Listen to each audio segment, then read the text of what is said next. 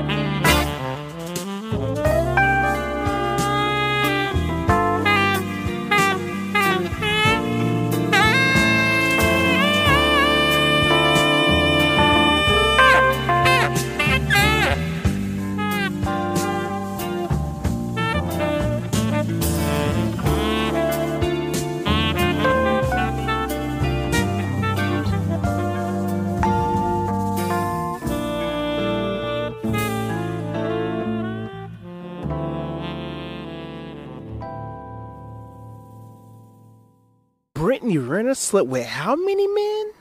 Oh, Lord have mercy. Well, what's good, everybody? As you're chiming on in here, make sure you hit the like button as we deal with the bases at hand, all right? This is going to be episode 81. Now, for those who be keeping up with my podcast, you know that I like to hit up on personal topics that really deal with our self improvement. Sometimes it's entertaining, other times, you know, we're dealing with the occult and the metaphysical aspect. But I always try to chime it back to what we can get out of you know, certain situations or topics or subtopics or whatever the case is, right? So, for everybody who's listening, make sure you hit that like button if you're watching on YouTube. Follow me, hit the bell if you're you got me on Spotify, if you're listening to me right now on Apple Podcasts, whatever the case is, right? Because we're going to get into it. All right. The last episode that I recorded was also about Brittany Renner. So this is kind of like an episode 81 reboost because that last episode I kind of waited too long to even upload it, and I don't really think it was my best. I might go back to the video and you know if I find some gems later on in the in the future, I might use little clips and stuff like that, but I don't think it was my best work if I do say so myself. Getting into this video, we're going to chime on into talking about Brittany Renner because she was recently on Shannon Sharpe's uh, show and basically somewhere in the middle of the show, she was talking about how many men she's been with, and she claims that she has been with 35 men. I don't know why I'm putting the two up. All right. 35 men. I've had sex with 35 guys. Okay? Whew. Oh, Lord. Impressive isn't Woo. the word. So if I'm judged for Anybody having else need a shot of this? if I'm judged for having great taste, We are in the bar, so help yourself. we got this for the next hour. Woo. That is a lot of, of, of lads, okay? But we're going to deal with this from many different perspectives, right? Because I know some of the things that I have to say might be a bit controversial. And I say controversial because a lot of people can't grasp onto spiritual or metaphysical concepts, all right? So I want to give you some disclaimers before we get further into the video that what I'm saying, I'm not coming off as religious. I don't want you to think that I'm trying to put a certain ideology on you or telling you what is right and what is wrong or telling you that how you perceive things is wrong. I'm just giving you my personal perspective in uh, a form or variation of a spiritual and occult perspective on the basis of some of the, of the subject matters in this video. Secondly, I am not advising you to be reckless. Okay, we're going to be talking about promiscuity in this video. We're going to be talking about the horror archetypes. We're going to be dealing with a lot of different topics that you may have never heard from anybody ever before because I'm one of a kind. But I, I, want to go over this real quick because a lot of people come on my page and think that I'm trying to tell them to do A, B, and C or that I'm promoting A, B, and C. I just give you perspectives, okay? If you know you hear from one side of the perspective or the or the spectrum to go A, B, and C, I'm not telling you to do that. I'm actually telling you to do the opposite, okay? So I just want to emphasize that and just let you know that what I'm giving to you is knowledge, information, entertainment, okay? Things that you can really just sit down and marinate on and study for your own self. You know, you could do your own personal research. I'm going to give you sources in this video as well. And so I just want you to know that you are in good hands as you are watching this video, okay? Oh my goodness, is that a bee? Listen, anyways, I don't even know if y'all saw that. Um, let's get on right into it, shall we? I got some notes here. Well, we're going to be dealing with the whore of Babylon. All right. Now, you may have never heard of this particular concept before. I'm just going to introduce it to you in many different perspectives. Now, if you've heard of the whore of Babylon in terms of the the Jezebel, the great mother of Babylon from the book of Revelations, there is a um, a form of propaganda towards divine feminine entities. You see this with the character Jezebel in the Bible, and you kind of see how women are treated in the Bible. They are treated like property. There's no other way to say it. Women are seen to be subservient to the man. You have some women of power, but those women of power are always deemed as being the femme fatale of the story. They don't really hold any significance in the Bible. It's almost, you have to really look into a deep context or really look and decode certain things in the Bible to really see the divine feminine. You know, Shekinah is recognized as the hidden feminine face of God. you know, and that's when you study the Kabbalah. And, you know, that's a very key understanding of, you know, everything in terms of reality, everything in terms of how the world was created, how the universe manifests. Lady Wisdom, you know, Sophia plays a big part in the creation of the world, in the creation of how things came about. Um, Jesus talks about how the Holy Spirit plays a big key in terms of being reborn and being born again. A man cannot enter into the kingdom of God unless he be born again. You have to enter through the Divine Mother to reach the Father. So it is the Mother who is the divine mediator between God and man. When you're dealing with the whore of Babylon, it's no more than just saying the light of the world. Because when we're dealing with the word whore, it means something that contains the light, something that contains enlightenment, right? And so when a woman is a whore in a, in a metaphysical and a spiritual aspect, when she becomes the whore of Babylon, she is becoming the primal and spiritual ruler over what is deemed as materialistic, what is worldly, what is illusional, uh, delusional, and, and things that are carnal. Right? It's like Jesus riding on the donkey into Jerusalem. So when you are the light of the world, you are within the world, but you are not of the world. And so the same thing in the key of a woman becoming the whore, the great whore of Babylon, is a woman who is literally you see um, the great whore riding on top of an animal or a beast. And that's literally what it's symbolizing. Is a woman who have rulership and power and authority over her carnal, her primal desires, her primal, her beast nature. So you have to really look into the subcontext and, and the the decoding and, and the the hidden knowledge in order for you to really see the mother. But in another aspect it's done that way because not everybody can reach her. And not everybody is supposed to reach her and if you can't reach the mother, you can't reach the father. This is why when you are entering into the kingdom or, or this, you know, this metaphor, this figure of speech of entering into the kingdom, that's why narrow is the gate and few who go to that path because a lot of people can't even, you know, pass the first test. You tell people about the mother goddess, automatically people be like, what? I don't even know about the father god. You talking about a mother goddess? There's a mother god? Nah, I can't get with that, homie. Off rip, they're not even open to that type of information because they are so self absorbed, self righteous, they're so arrogant, they're not willing to even understand another perspective. They're not even willing to be open to the to the you know, the knowledge or just the thought or the concept of there being a feminine aspect of the divine creator. So from a literal aspect, dealing with the whore of Babylon, if you study this from the book of Revelations, and if you hear stuff going on in the background, I always got to tell this every time that I record outside. I do apologize sincerely about certain noises and things like that, right? Because I am outside, so you're gonna you might hear some trucks pass by, people cutting lawn, whatever the case is.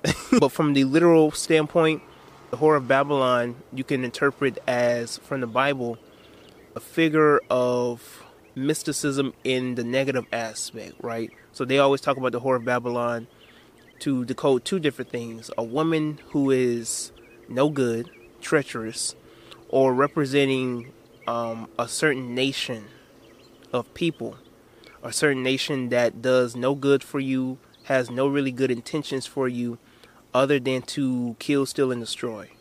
All right the paths of this nation is detrimental. They always involve themselves into things that are idolatrous and materialistic and things of that matter, right? So if you really thoroughly study the whore of Babylon in the book of Revelations, they give you a very bad, very biased depiction of a figure of pure destruction. That's not to say that the Bible just purely describes femininity or certain traits of femininity in a negative aspect, but when you deal with things from a sexual standpoint, an authoritative standpoint, the Bible is not going to really give you a pure representation of divine femininity especially in terms of chaos. The best you're gonna get is the Book of Proverbs, where you know Solomon breaks down talking about the symbolism of Sophia and how he talks about how she was there from the beginning of the world and how you know her house is big and has seven pillars and things of that matter, right? And so if you've heard you know past, I always relate Lady Wisdom to the lady, the strange lady, because they are in the same occupation. All right, and we're we're going to get to that further when we talk about the great harlot in the in the harlot archetype with with Brittany Renner, right? Because with Brittany Renner, people I saw a lot of men judging her, saw a lot of men judging her for who she is, who she, you know, grew up to be, um, the things that she has done in the past, and I'm not you know what I'm saying? Made videos on Brittany Renner before. I'm not somebody who is a personal fan of Brittany Renner. I'm not telling you to like Brittany Renner. I'm not even telling you to not judge Brittany Renner or criticize her because she is a public fig- uh, figure. And to be a public figure and to be somebody out there to to be a uh, a form of influence to different women, to different people, you have to also take criticism as well. So I'm not telling you to not criticize or to not judge Brittany Renner, but you have women who are out and about like Brittany Renner or who have had a past like Brittany Renner. Maybe not even maybe not too much like Brittany Renner, but somewhere close along the lines of Brittany Renner. And because of that past that they have, you won't look twice her way. You want as soon as you recognize her past or as, as soon as she opens up to you about her past, you don't even want nothing to do with her. This, I haven't seen the movie yet, and I should have watched it, right? Because this would have been a great add on to this podcast. But, um, one of the men that I know, an occultist, he told he told me to watch the movie Pretty Lady or Pretty Woman, and it's about the love union or this love relationship, love story between a prostitute and this rich man, this rich businessman, and the prostitute basically enlightens and upgrades the businessman to be better, to do better, and upgrades his life because she's smart and she's good on her feet and she's good with her hands. No pun intended. and the man is conflicted because he's like, I'm falling in love with a woman who is for the streets. Just to put it in, in modern terms. How can I be falling for this woman who is good on her hands, good on her feet? She's sharp minded, she's combative. Not not in the negative, but she you know, she knows how to talk. She's very articulate. And he's like, How can I be falling for this woman who is for the streets? And so that's the the funny concept about love. That's also the funny concept about occultism and spirituality. Because you could find your true lover, your counterpart, your significant other, your other half, but there might be some things about that person that they have been through. It could be some some things about their past that you may have to step back and be like, "Whoa." But it's through their past, it's through the things that they have been through that made them who they are to be the person that you are attracted to. Not to condone the things that have happened to them, but it's through their testimony, it's through the tests and trials that they've been through that they become who they are. Right? And so with Brittany Renner, a lot of women, a lot of men as well, a lot of more men than women were judging Brittany Renner because of her past and because of who she is now in the in the present. Now, let me get back to talking about. Well, we we we we're gonna get back to it, right? Because I want to deal with Brittany Renner real quick because I want to get that out of the blue. We're gonna circle back around with Brittany Renner, uh, so that I can give you, you know, the necessary information with Brittany Renner, right? And talking about the whore of Babylon. But Brittany Renner, I see a lot in terms of what you see in the Bible with Jesus and the adulterous woman, right? And one thing about Jesus, he loved the hoes. I mean, we could go from Jesus and the Samaritan woman. We could go with the adulterous woman laid at, at his feet. The woman with the alabaster jar. You know, Mary Magdalene.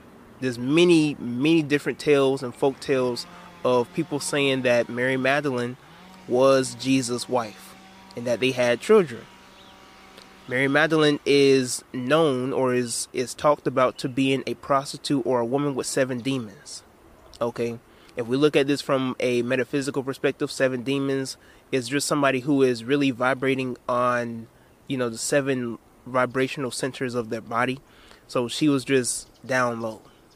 Basically, it took that Christ energy or that transformation energy for her to become um, the anointed one or the holy priestess for Christ. Okay, because there's I think there's three to four Marys in the Bible. Okay, but the three Marys represents um, the triple goddesses in the Bible, right?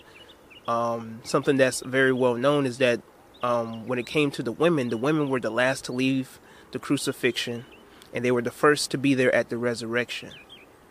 And so this is very, very key when it concerns the Christ energy, the Christ consciousness, because it is only through the divine feminine that you can only receive Christ consciousness. You know, and the triple goddesses are the holy priestesses, but these are these are things you have to decode and really look into because the the story is not going to tell you outright what's really going on. That's why Jesus also talks um, in parables. He always spoke to the masses in parables because they won't understand the information if he just tells them directly, and it's going to confuse them. And in the tales that he already was saying outright as it was, already caused havoc with the Pharisees. So it wouldn't do no good for him to just directly tell them the mysteries of what he was talking about. And even with the, the disciples, when he told them of the mysteries, if you study the Gnostic Gospels, a lot of people can't even grasp that. And we don't even know if, if the Gnostic Gospels was, was even, you know, below surface level, you know. Was that even as far as it went? but, you know, dealing with the matters of Brittany Renner, a lot of men were judging her for her past. A lot of men are still judging her for who she is. Whereas with Jesus, she he probably would be going out with, with Brittany Renner in terms of like getting getting something to drink with her and, and having good chats with her. And we look at that and be like, how could somebody who claims to be so righteous, somebody who claims to be of high stature, hang out with somebody like Brittany Renner? You see what I'm saying? I'm not going to compare it to Dr. Umar because Dr. Umar just I don't know what Dr. Umar be doing. but with Brittany Renner, right? If you study in the Bible, Jesus always hung out with the sinners. He always hung out with the Gentiles. He hung out with the people that were considered outcasts to the so-called righteous people of of their towns and stuff like that. He would eat with them, and the Pharisees would be like, "Look at this man over here having a good time and laughing and drinking with them." Yes, Jesus. Jesus would he, he liked himself a little bit of wine. the man was out here really with the gangsters and, and the tax collectors and the prostitutes. Like this man, this man was out here. He was out here in these streets.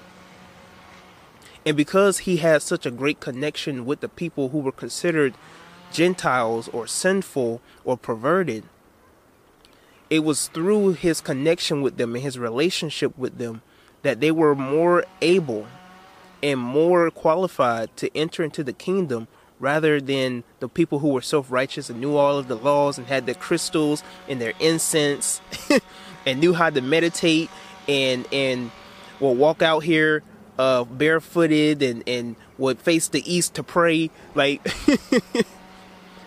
it was the people who were who were for the streets the people who were the prostitutes the people who you wouldn't look past to being spiritual that were more qualified to be spiritual than the people who say that they were spiritual that's why Jesus told the Pharisees that the prostitutes in the in the tax collectors will enter into the kingdom before you.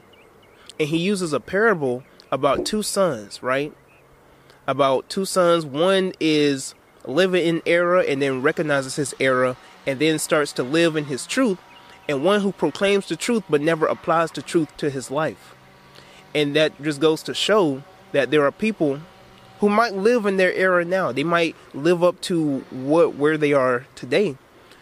But it is better for you to live in your truth in the way that you are rather than to be a hypocrite. You ever be like, I'm gonna go and wake up early though I know this is not just happening right now. Oh my goodness. Y'all see this, right? Anything to try and, and, and get me off task. it's ridiculous. So, as I was saying, it is better for a person to live in their era and to live how they are as a sinner, whatever the case is, and be more open, right? Even though they are living in a truth, they are more open to hear you out. They are more open to really align themselves upon truth rather than for you to be somebody who is high and mighty and proclaim that you're righteous and this, that, and the third, and then always falling at the things that you say. You're not looking the part, you're not acting the part. Whereas if you own up to who you are, you're more open to change rather, rather than being somebody who paints themselves out as being a perfectionist or being perfected and always falling short of the things that you always say. That's why your word has to be bond, right? I had to learn the hard way today or this year. I had to learn the hard way that my word is bond, that I can't say something and not do it.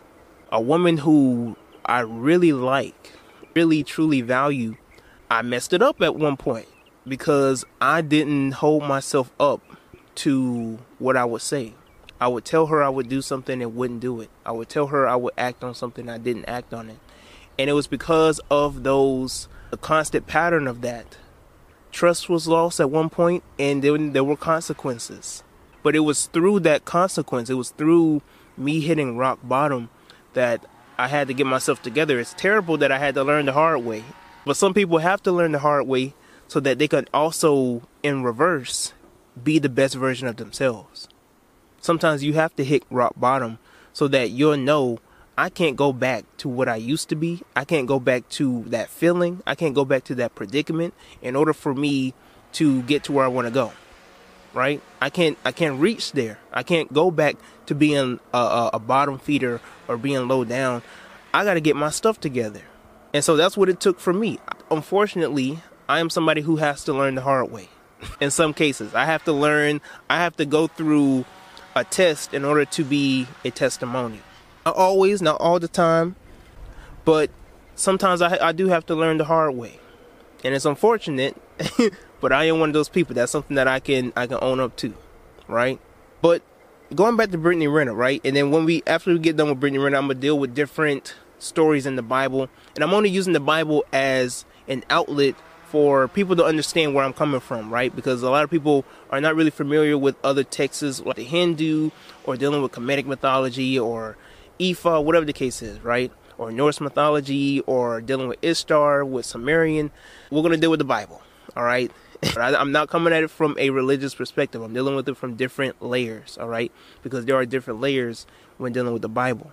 With Brittany Renner, a lot of men were judging her based off of her past, right? And you will get this ideology from a lot of men that because of a man because of a woman's body count or because of a woman's past that she is either for the streets or she is um, somebody that you can build a family with. And that's just flawed logic. Everybody has a past. Everybody used to do something, used to be a certain type of way. Could you imagine judging Malcolm X because he used to be a pimp and a thief? You know what I'm saying?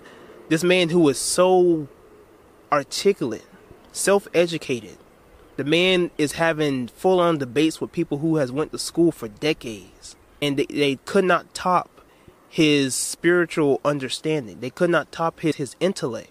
But yet this man used to be a thief and a robber. What happens when a woman who used to be out here in the streets, who used to be a pass around, you know, who used to go to Pound Town thugging with her rounds, who used to be a city girl and a hot girl, what happens when she learns that she's Ishtar? What happens when she learns that she is not the whore in terms of what she can do with her her poom poom, what she can do with with with her throat, but what she can do with her light. What happens when she goes from being the whore to the sacred whore? What happens when she goes from being the divine, uh, from being a harlot to being the divine harlot? And see, that's something that a lot of men do not want to get into because as soon as they hear the word whore or harlot or prostitute, they immediately go down to the negative. So anytime that I have this conversation with niggas, they always want to be like, Oh, but that's what you support, though. You can't just tell women to just do whatever. I'm not telling you to do whatever. That's not the purpose of this conversation. I'm not telling you to just go out and do whatever with, with what's in between your legs and hop on any dingaling that you see. Go out here and, and manipulating men and, and finessing. I'm not telling you to do that because at the end of the day, we all we all know that there are consequences to that. But what I'm telling women to do, and what I'm telling you as men to do, is to develop a, a concept or develop an ideology or develop a pattern of acknowledging different aspects of spirituality. Understanding that there are a lot of women out here who are more sexual and more in tune with their sexuality than other people. People who can utilize their sexual energy to be confident. They can utilize their light to be the best versions of themselves, to be, you know, the talk of the room. Whereas a woman who might be out in the streets and don't know herself, she's going to end up messing herself over. She's going to end up having four to five babies with two to three different with multiple different men.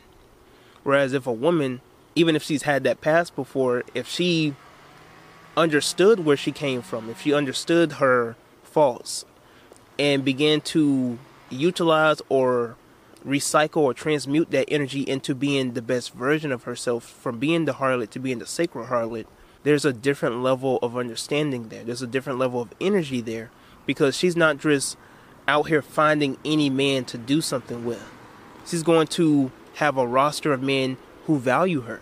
She's going to have a set of men there for her who actually respond to her needs. That's the sacred harlot.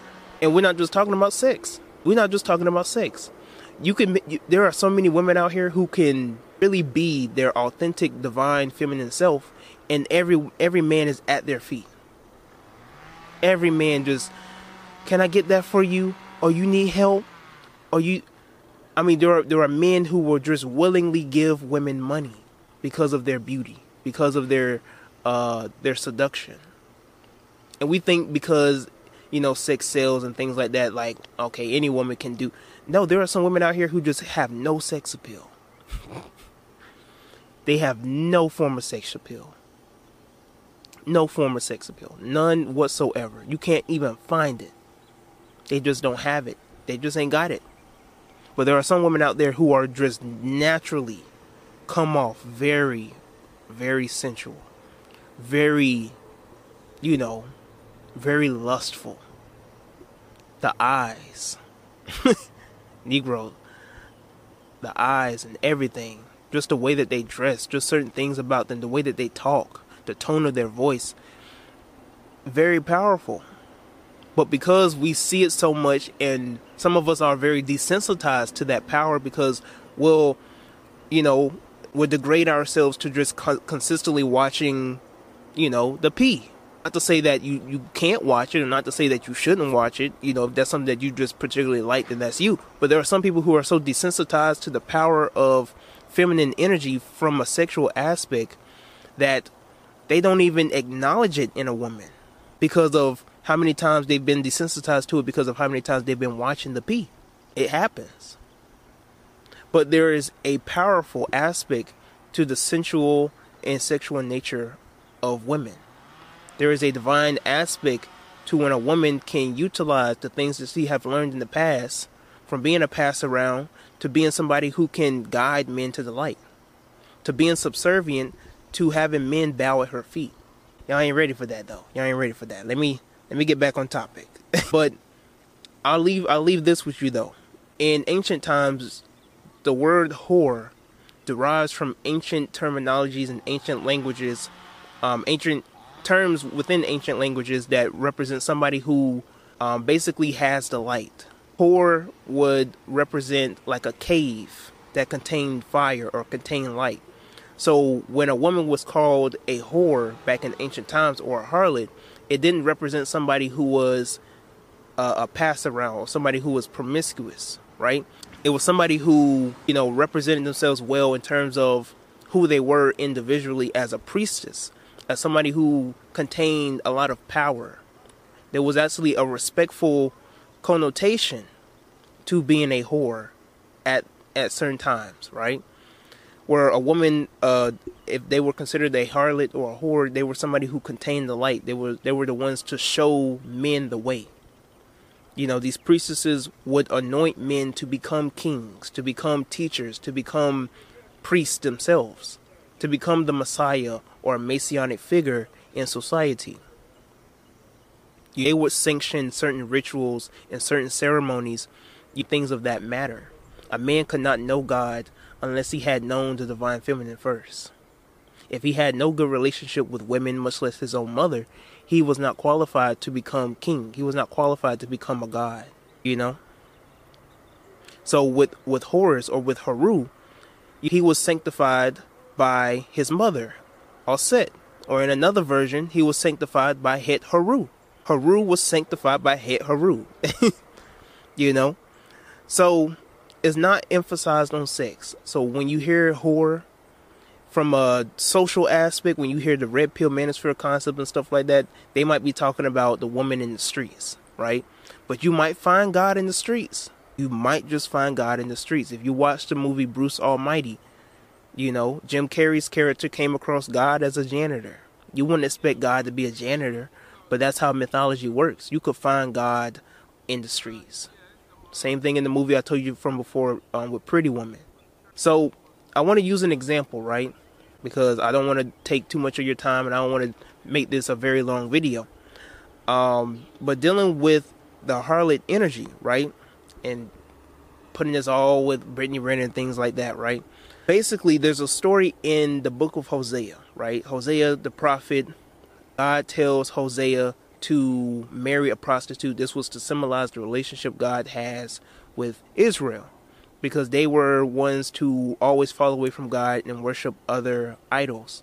And so in an aspect in the context of Hebrew context or, or in the Hebrew language, um, an adulterer or uh, someone who was to be practicing idolatry will also be considered a prostitute or will also be considered somebody who is promiscuous because they were running away from God. They were running away from being just mainly committed to God and basically going off and serving other gods, right? You know, you always see like a husband and wife relationship in some aspects in the Bible when it comes to God and Israel. Now, to take this in a literal sense would be a little weird, in my opinion when you study the Bible, you're not supposed to take the Bible from a literal aspect. It is a metaphysical book, it is a metaphorical book, it is an allegorical book.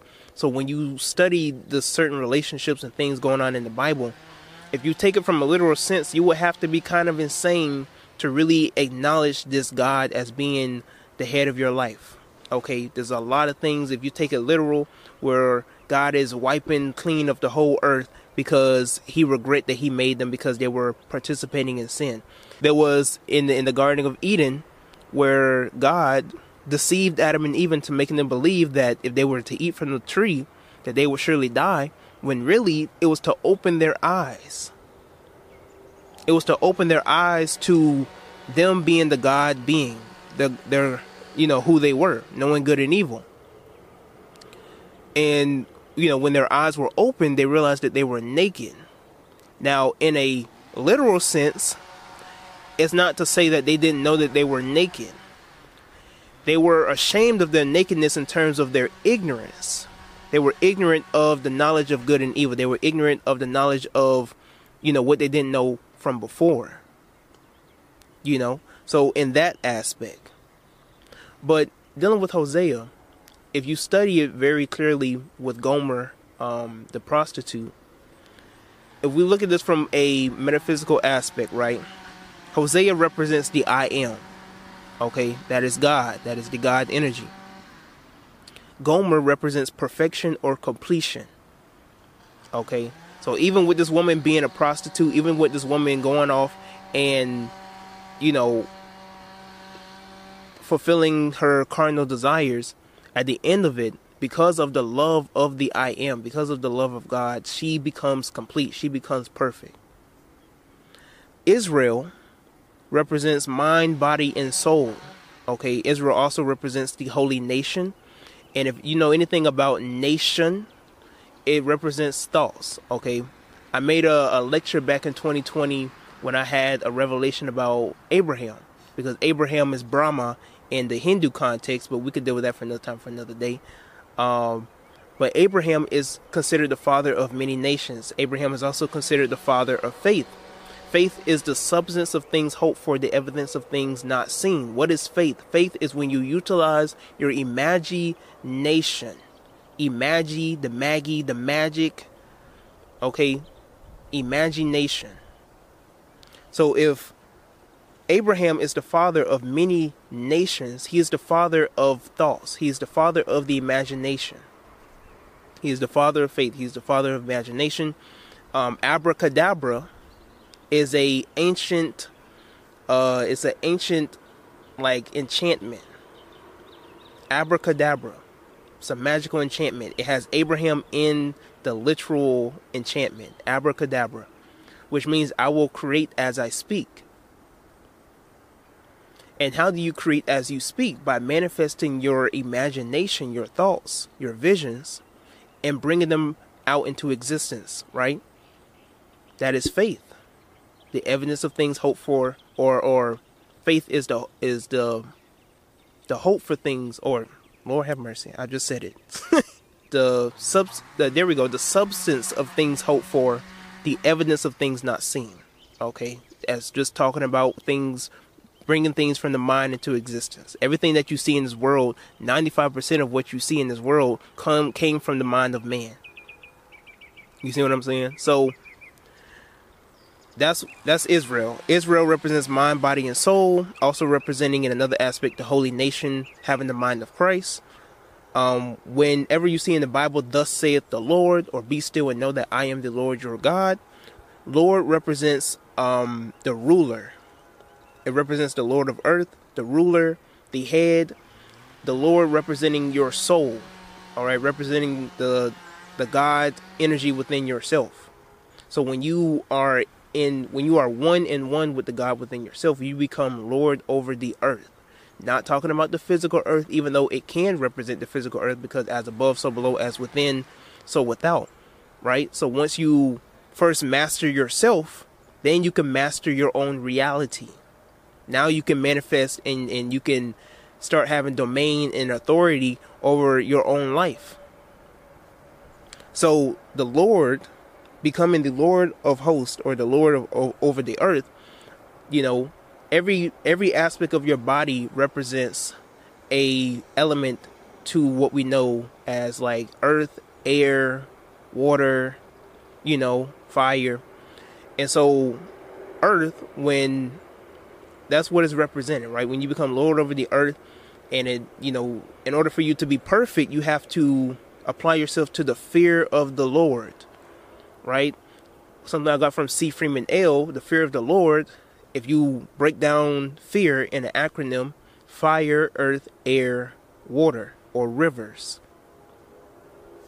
And so in the in the Bible, you know, Jesus talks about like when the spirit of the Lord dwells within you, it's like living waters.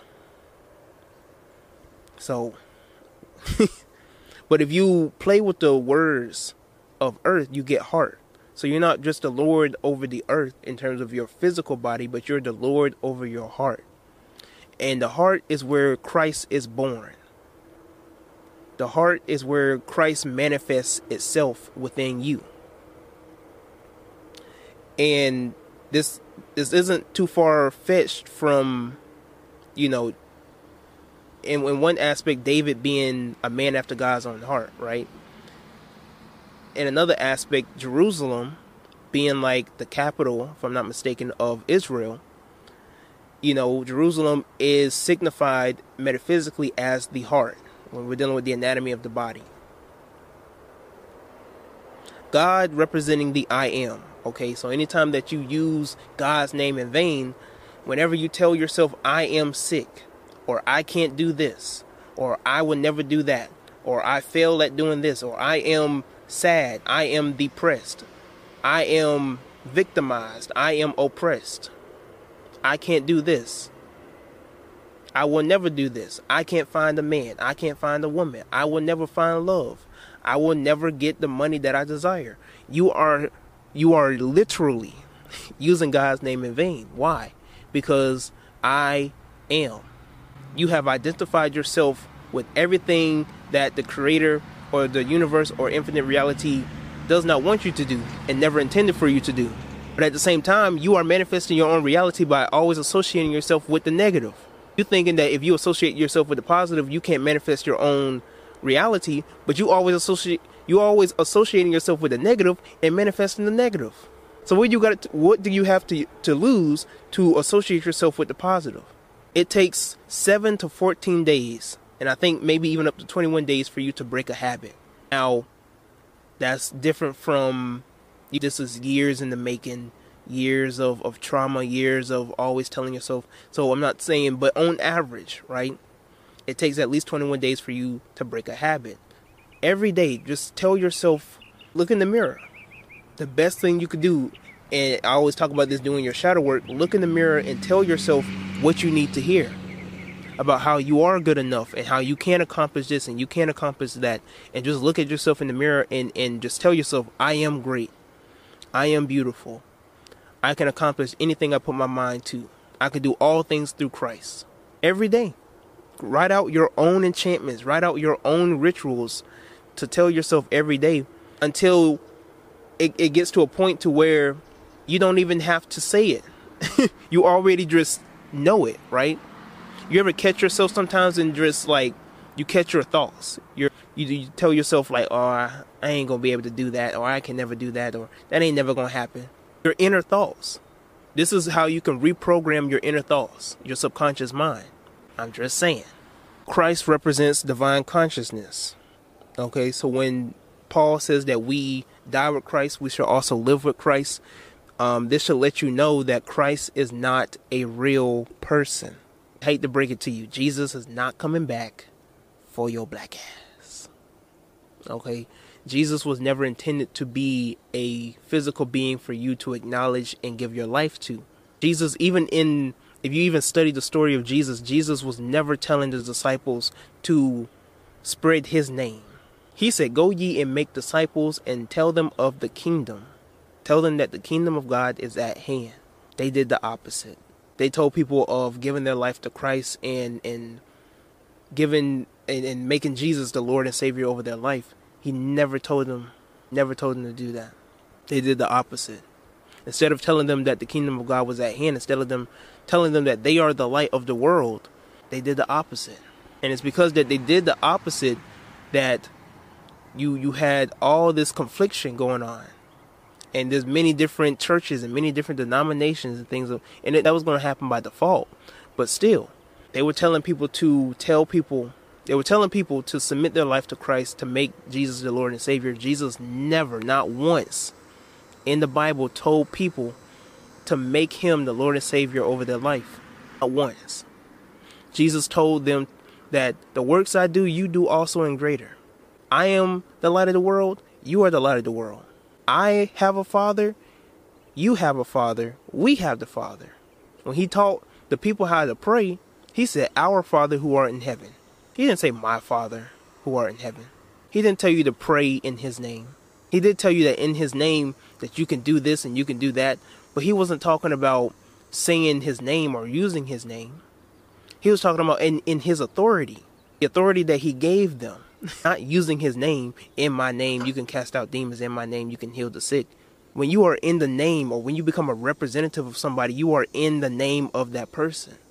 So when you become a representative of christ thank you train. That's confirmation. I'll take it. I'll take it. I'll take it. So when you are walking in the representation of something you are walking in the name of that substance. You are walking in the name of that behavior. So you become a representative of Christ. You are walking in the name of Christ. It's not telling you to use the name of Christ to cast out demons, to use the name of Christ to heal the sick and raise the dead. He said, You have the power, you have the authority. That's what he was talking about. And we just broke down each word in terms of what is Christ, what is Jesus, what is Israel, what is Jerusalem. These stories are just, you know, identifying your divinity. But religion and the church has taught you that you are a low down sinner. Religion and the church has taught you that you are in need of a savior. Whereas Jesus told you that the kingdom of God is not coming with, with observation. The Son of Man is not coming back. The Son of Man is already here. Jesus told Mary that the Son of Man is within you. The kingdom of heaven, the kingdom of God is within you. So when people are talking about entering into the kingdom, he's not talking about a kingdom in the afterlife. He's not talking about a kingdom for the second coming, the so called second coming. He's talking about a kingdom that is already here. Malkuth, when he told his disciples that I will make you fishers of men, it was a it was a feminine aspect.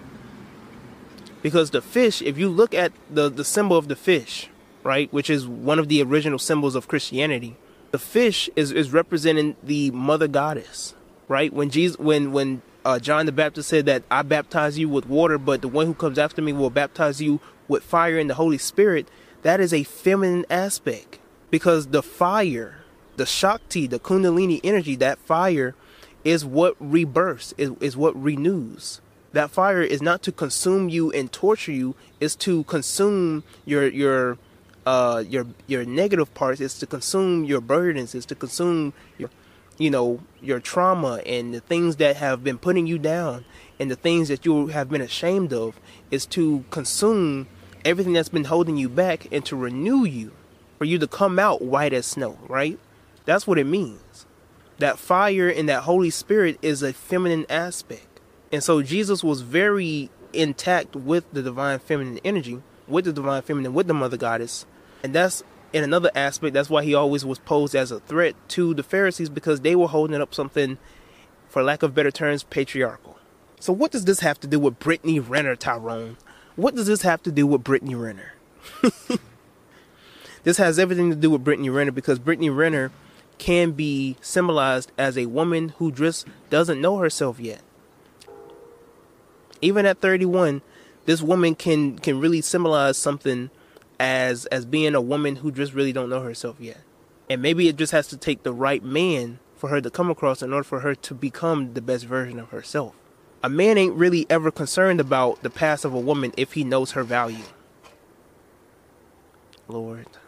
A man who knows himself is not really concerned about your past. Why? Not to say that what you have done in the past doesn't matter, and not to say that, you know, if there are some things that are are close to detrimental to his reputation that he shouldn't take that into consideration. But if you are doing very good for yourself now and you had a very bad and a dark past, because you are secure within yourself, because you are in alignment with the I am, because you know who you are, you should look past that. That should have no effect on how you should see her as an individual. But because when you deal with manosphere men and red pill men, because they are so much into their red chakra or their root chakra, or because they are so deep into the materialistic world, that's why they always call themselves high value men. To, to even call yourself a high value man automatically associates yourself with the material world because your value should be priceless. There should be no high or low value, whatever the case is, because once you align yourself on a spiritual aspect, your value can't be measured. Your value cannot be measured. The same thing for a woman. A woman's value cannot be measured on a on a physical plane if she knows herself or if she aligns herself with the spiritual aspects of of what it means to be God in the flesh. So when you're dealing with a woman who who have had a three or four past, may have had dozens of men, have had her time, have lived her best life. She used to live according to YOLO. If you are willing to bypass a really good woman because of her past, that says more about you than her. Because the reason why the the prostitute and the and the tax collector were or are able to enter into the kingdom before the righteous, before the Pharisees, is because that they are more willing to change, but also they are also they have a better relationship with freedom. They have a better relationship with liberation. They have a better relationship with loyalty. Because when you're snobby and when you're self righteous, you want everybody to please you. You want everybody to really adhere to what you have to say and how you do things and, and how it has to be for you. So with these the Pharisees is is either my way or the highway type of thing. When you hear these high value men, it's you got to get with my program. It's never what she what can she apply to my program. It's not what can what can she add to my program. Is she has to get with my program, or she ain't gonna be on my program. It's either she can get on with what I do in life or it ain't nothing that she can add to my life. It's never what can she add on to my life and what can I do to make hers better as well. It's two and two. It takes two to tango. And so it shouldn't be half and half, or, or rather, it shouldn't be one sided. Yes, a man is to lead, to provide, and, and different things like that, but a woman provides as well. In terms of leadership, a woman doesn't have that role in terms of leading a relationship, in terms of leading a foundation such as a, of a family. But she leads in other aspects of that relationship as well. And because they have two different roles, does not make her role inferior to yours. Does not make hers less valuable or less important than yours. So when you're dealing with the 304, when you're dealing with a Brittney Renner, right? Brittney Renner is not a bad person. Brittney Renner is not somebody who you know, I can't have a good conversation with. I've seen many different interviews of her being very articulate, very smart, very intellectual. But you also have to understand that men set the foundation or the energy for who you are, right? If you on a fresh and fit podcast, women are not in the in the environment to be the best version of themselves because of the men in the environment.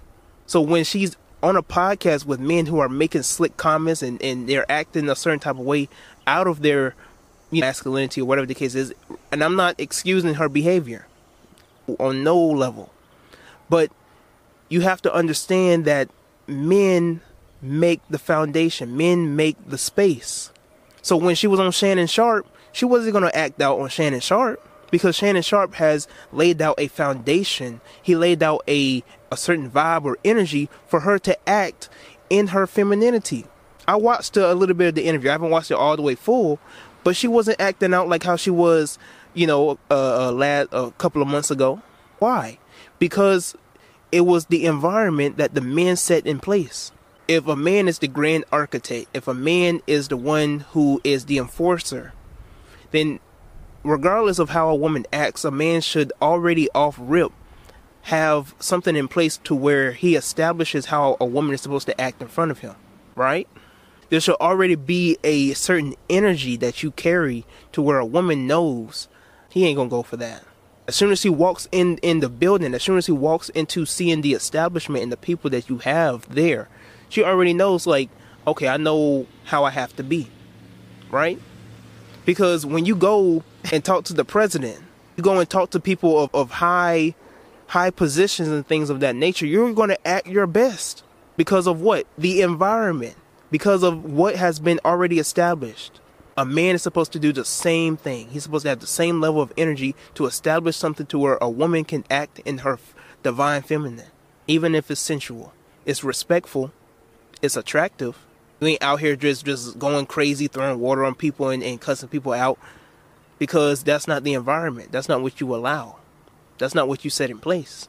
But with men who look for those things, for men who, you know, attract those things, who basically get their views and their money and their value from those things, yeah, you're going to attract women like that. Yeah, that's what the energy is going to be like. But a man who is secure within himself, who aligns himself with the I am within himself, is able to align himself with a woman, even if she's had a dark past, even if she's more sensual than the next girl, through her energy. It's through who she was or who she is that she can become better. And that a man should not be worried about how many men I'm not I'm not telling you to not be concerned if she really out here out here, right? But to conclude this, a man should never be concerned with how many men you've been with. It's just not necessary. Despite how many men you've been with, you could lie to him for all we for all we know, right? Women lie about their body count all the time. At the end of the day, it don't matter. I always say it don't matter because at the end of the day, it's about what type of substance can she bring? What type of energy can she bring? What type of energy does she possess? I, I've made the, um, this point many different times that a woman can be with 10 different guys, 10 different kings and 10 different princes. I'm trying to be the 11th. Now, meanwhile, a woman can have 10 bodies. A man could be out here on a conquest for pussy have up to 50 bodies, and a woman is supposed to look past that and see him as a high value man who can lead the family. That don't make sense. They have to go both ways. oh, but men and women are different. It, it, it just sounds like that you want to have a certain form of possession or a certain form of, you know, superiority in that aspect when it comes to your woman.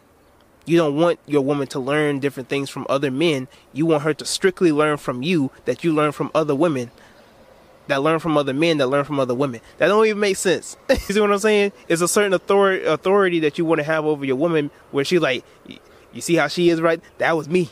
That was me. I would know because I've been through that range with many different women as well. I know that ego trip.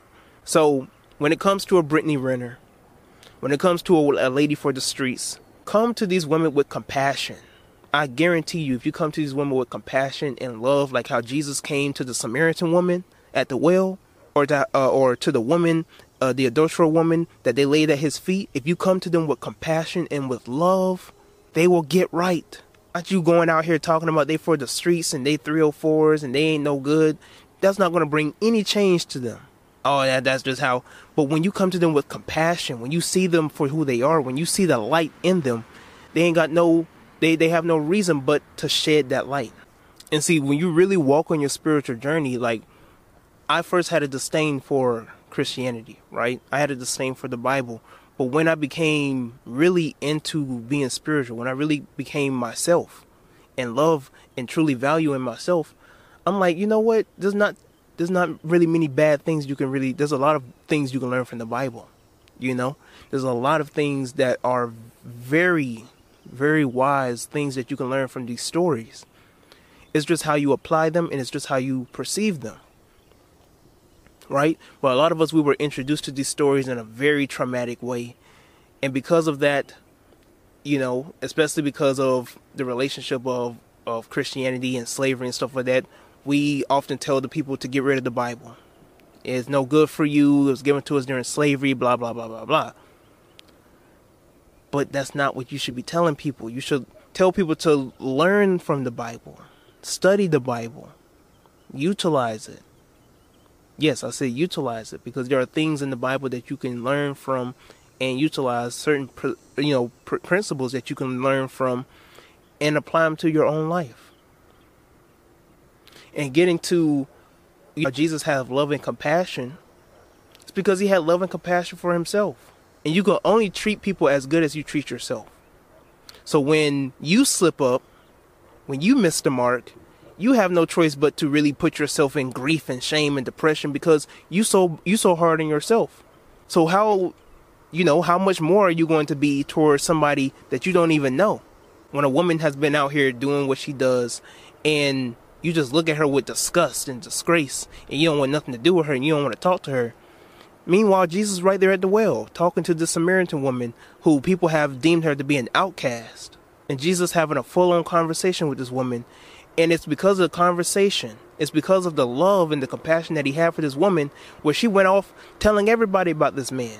A woman that they laid at Jesus' feet the Pharisees like this this woman right here was caught in adultery. This woman is for the streets. You see this woman, this woman have 20, 30, 40, 50 by I'm talking about this girl have been around. Okay, Jesus. This woman needs to be casted out. This woman needs to be put to death. And Jesus said, Those who are without sin cast the first goddamn stone. And Jesus asked the woman, Whom are your accusers? He said, They ain't nowhere to be found. He was like, Well, then I don't accuse you of anything. Go and live your best life. And that woman went out and lived her best life. It's because of that compassion. Like I said before, I'm not telling you not to judge, but that criticism and that judgment should come for your family, your close ones, with love, right? Even if it's tough love. But you're not going to come across the same way for people who don't know who you are, don't know what you're about, and much more, they don't even know the flaws in how they live their life. That's why Jesus told tells you to let your light so shine that men may see your good works and glorify the Father that is in heaven. Father is divine consciousness, enlightenment. If you let your light shine, if you act out more than you talk, if you walk it like you talk it, walk it like I talk it. If you walk it like you talk it, people are going to notice you. They're going to see what you do. They're going to really study you, and, and then they're going to get in alignment because they see your light. Not because you're telling them what to do, it's because of how you live. Jesus was more than just a talker. Jesus would talk and, and tell stories and things of that nature, but he was a practical idealist, which means that he did more than just talk the talk. He performed miracles. He gave people power and authority. He healed the sick. He raised the dead. He gave sight to the blind. He gave love. He gave compassion. You see what I'm saying? Now, you might sit here and be like, I can't heal the sick and raise the dead and give sight to. Yes, you can. Yes, you can. And how you act out and how you live accordingly every day, you can heal the sick. You can raise the dead. You can give sight to the blind. How? By what you have in your hand, your phone. right here and now. You can utilize your phone to give compassion and love and to heal the sick with just your words, with just what you can add in terms of value to another person's life. But instead, you want to use your phone to talk about people. You want to use your phone to go in comment sections and go for two to three hours and talk mess and talk down on other people. You want to use your phone and bring down somebody and tell them how they ain't shit. How oh that's all you do and that's why you don't get no pussy and that's why you ain't never gonna amount to nothing and that you use your phone for this. That's not love you utilize your phone to do the exact opposite of the god that you proclaim to worship and that's why jesus has such uh uh uh this beef with the pharisees because the pharisees would accuse him of blasphemy and this and they were always coming him sideways and jesus would call them out on their bs and if you study the conversations that that Jesus had with the Pharisees, it's the same thing I be having with people in my comment sections. They come to me talking about I'm possessed by the devil and I worship the devil. They literally accuse Jesus of having the spirit of Beelzebub. They're like, nah, this man has a demon in him. This man has to worship the devil. Because it's the same thing. It's the same thing. When you really are about it, when you really act accordingly, according to a certain lifestyle, that that's the first thing they're going to accuse you of. They're gonna they're gonna talk about you. They're gonna accuse you of, of A, B, and C. They're gonna test you. They're gonna ask questions to try and discredit you. That's why Jesus told the disciples, if they persecute you, it's because they persecuted me. It has nothing to do with you being a Christian. It has to literally be for you to align yourself with the I am and be content in who you are. And when you are content in being who you are, not saying you're a Christian or you're a Hindu or you're a Hebrew or whatever the case is, when you can just sit here and be like, I'm Tyrone, and that's what I'm going to be. When you can uh, align yourself with who you are rather than aligning yourself with labels and, and religions and spiritual systems, it's a threat because now you think for yourself. You think for yourself and you live in your own life and being successful in it too. And if you know if you're not seeing the success that you want to see yet, you're working at it. So it's a progress, and people are going to hate. People are going to talk everything all type of mess. How you can't do this and you can't do that and you're never going to mount up to this and distractions. That's all it is. People are just trying to get you off task from who you are supposed to be. Don't let people take you off task from your mission. So really think twice about how you come up at people. Think twice about like what is a person going through for you to come at them sideways because you never know. What you say can make or break somebody. When you go out of your way to cut people, and hurt people with your words is only because you you are hurt first. And because you haven't dealt with your hurt, you want to go out to hurt people. But when you love yourself, you want to spread that love to other people. You don't want to see somebody broken and beat down. I remember I was doing a video and it was more so for myself than anybody else, but really telling myself in the camera like get your stuff together. Don't have what A, B, and C and what somebody else is saying in order for you to, to not get your stuff together. Don't don't let you know A, B, and C get you down and and look with my predicament. And it was because of that video that was just for myself that somebody commented and tell me I've really been thinking about ending my life, and this video changed it. This video really got me back on my feet, and I don't take pride in that. But I understand. I understand the effect of that. I understand that if I help myself, I'm going to help somebody else. So when I make content, and I bring value to my audience and the people who appreciate my content. And I could just be posting something simply for myself or for my own entertainment. It's helping somebody else. I don't know who I'm reaching out to. I don't know who I'm touching. I don't know who's listening to me. Because, you know, the people who you see on an everyday basis who support you, it don't even add on to the effect of the people who you don't know who support you and put out your content and let other people know about you. So I know I said I wanted to leave this down to like 30, 40 minutes, but you know how the spirit goes. you know, you know how it go. You know how it be. But hopefully you learn something from this video.